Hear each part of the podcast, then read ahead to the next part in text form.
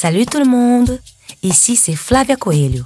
Je suis chanteuse, autrice, compositrice brésilienne et cette année 2021, mon premier album Bossa Muffin fête ses 10 ans. Pour marquer cet événement, je vous invite à découvrir un petit bout de mes aventures depuis mon départ de Rio de Janeiro jusqu'à Paris. Et voici le cinquième épisode, Monsieur Bobo.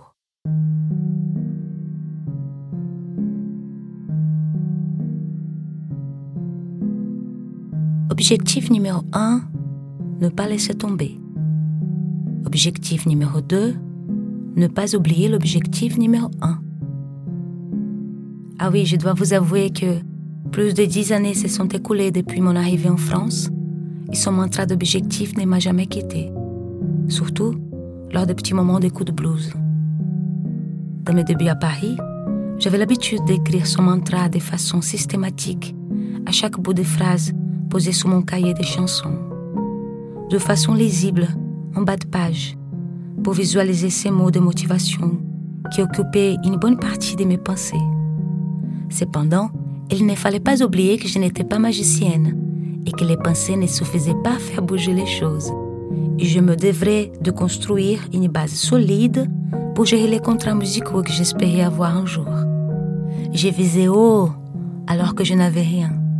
Puis, au contraire de Saint Thomas, je n'ai pas besoin de voir pour croire. Je vois, c'est tout. Et à l'époque, je vous jure que je voyais les disques, les concerts, les contrats.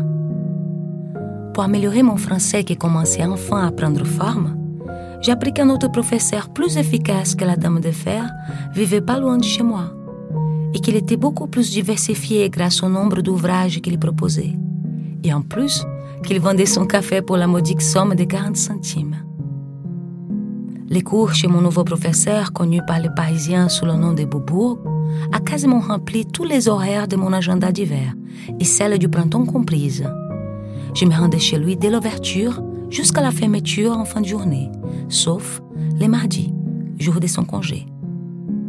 Je n'oublierai jamais le bonheur que j'ai eu lorsque j'ai appris que je pouvais apprendre gratuitement le français, l'anglais, voire même le mandarin si je voulais. Là-bas, à force de tant fréquenter ce lieu, j'ai fini par faire la connaissance de certains habitués qui n'étaient pas forcément des étudiants, mais qui venaient pour feuilleter un livre ou regarder la télé dans, dans un des espaces réservés, juste à l'entrée de la médiathèque, là où il y avait les cours de langue. C'était impossible de ne pas les remarquer. Certains parmi eux faisaient leur sieste, sûrement fatigués à force de déambuler dans Paris. D'autres surveillaient les entrées et les sorties de la bibliothèque. Des fois, quand j'en croisais un qui passait euh, ses heures dans la cafette, je lui offrais un café, puis on causait un peu. Leurs histoires étaient souvent les mêmes. Un divorce qui avait mal fini, la dépression, un rejet du système. Il y avait sûrement plus que ça, mais parfois c'était dur pour moi de comprendre certains accents. Une fois, en parlant avec un d'entre eux, il me dit qu'il venait ici pour ne pas perdre le contact avec le réel et me confia qu'un des plus beaux cafés de Paris se situait en haut de ce bâtiment. D'ailleurs, euh, en parlant de café, le patron du bar à Saint-Ouen avait finalement choisi la thune au lieu du jazz et dissoudre le groupe. Bika, le bassiste, avait aussi trouvé une tournée rentable avec un blues band américain. Il a continué son schéma musical, mais on se donnait souvent des nouvelles. À ce moment-là, je connaissais déjà un peu des gens dans la musique et j'avais même eu euh, quelques baisers volés suite aux rencontres avec des beaux garçons qui se sont proposés de m'apprendre la langue française dans les soirées. Je me sentais sûre de moi, plus forte. L'amorosité de l'hiver quittait peu à peu le visage de certains Parisiens, ce qui facilitait les choses pour les artistes des terrasses des cafés. Franchement, je dirais même que parfois c'était un jeu d'enfant. J'arrivais dans un bar où il y avait des musiciens, je faisais mes preuves et le tour était joué.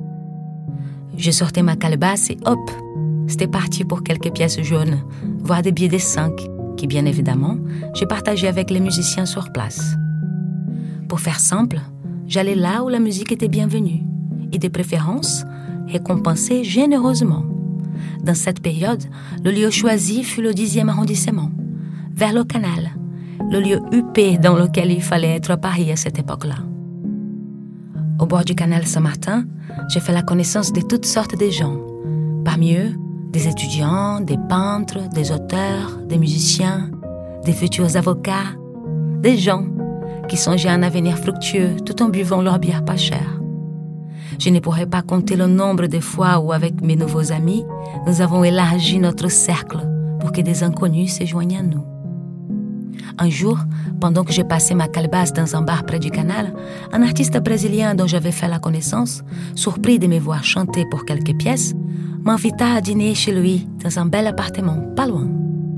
Lors du repas, il me parla d'un cabaret musical situé dans une de ces caves parisiennes, proche de Notre-Dame, recevait des artistes du monde entier, ouvert du lundi au lundi, et qu'il connaissait bien le patron, et que peut-être je pourrais avoir mes chances de signer un contrat.